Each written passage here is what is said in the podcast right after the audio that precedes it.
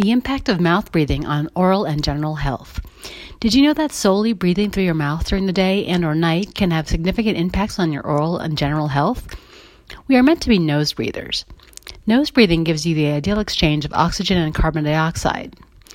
Breathing through our noses increases oxygen by, in the blood by 10 to 18 percent.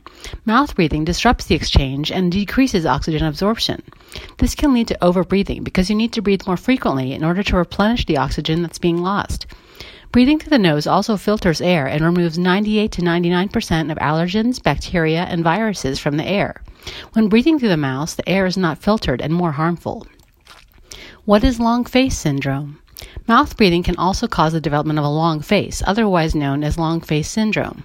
Signs of long face syndrome include a long face, a vacant stare, an open mouth, tongue rests at the bottom of the mouth, dark circles under the eyes, shortened upper lip, and flaccid lips. Children that suffer from long face syndrome get 10 to 18% less oxygen to the brain.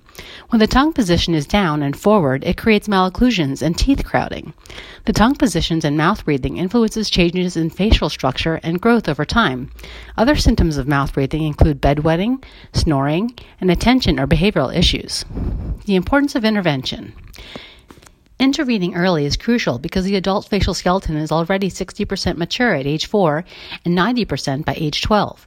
Recognizing symptoms of mouth breathing at an early age also lets the children receive benefits from nasal breathing. Nasal breathing improves blood oxygen level, filtration, and restorative sleep, which is key for child growth and development. When children do not have the benefit of restoration sleep, it can result in problems in school, behavioral issues, poor brain development, and irritability.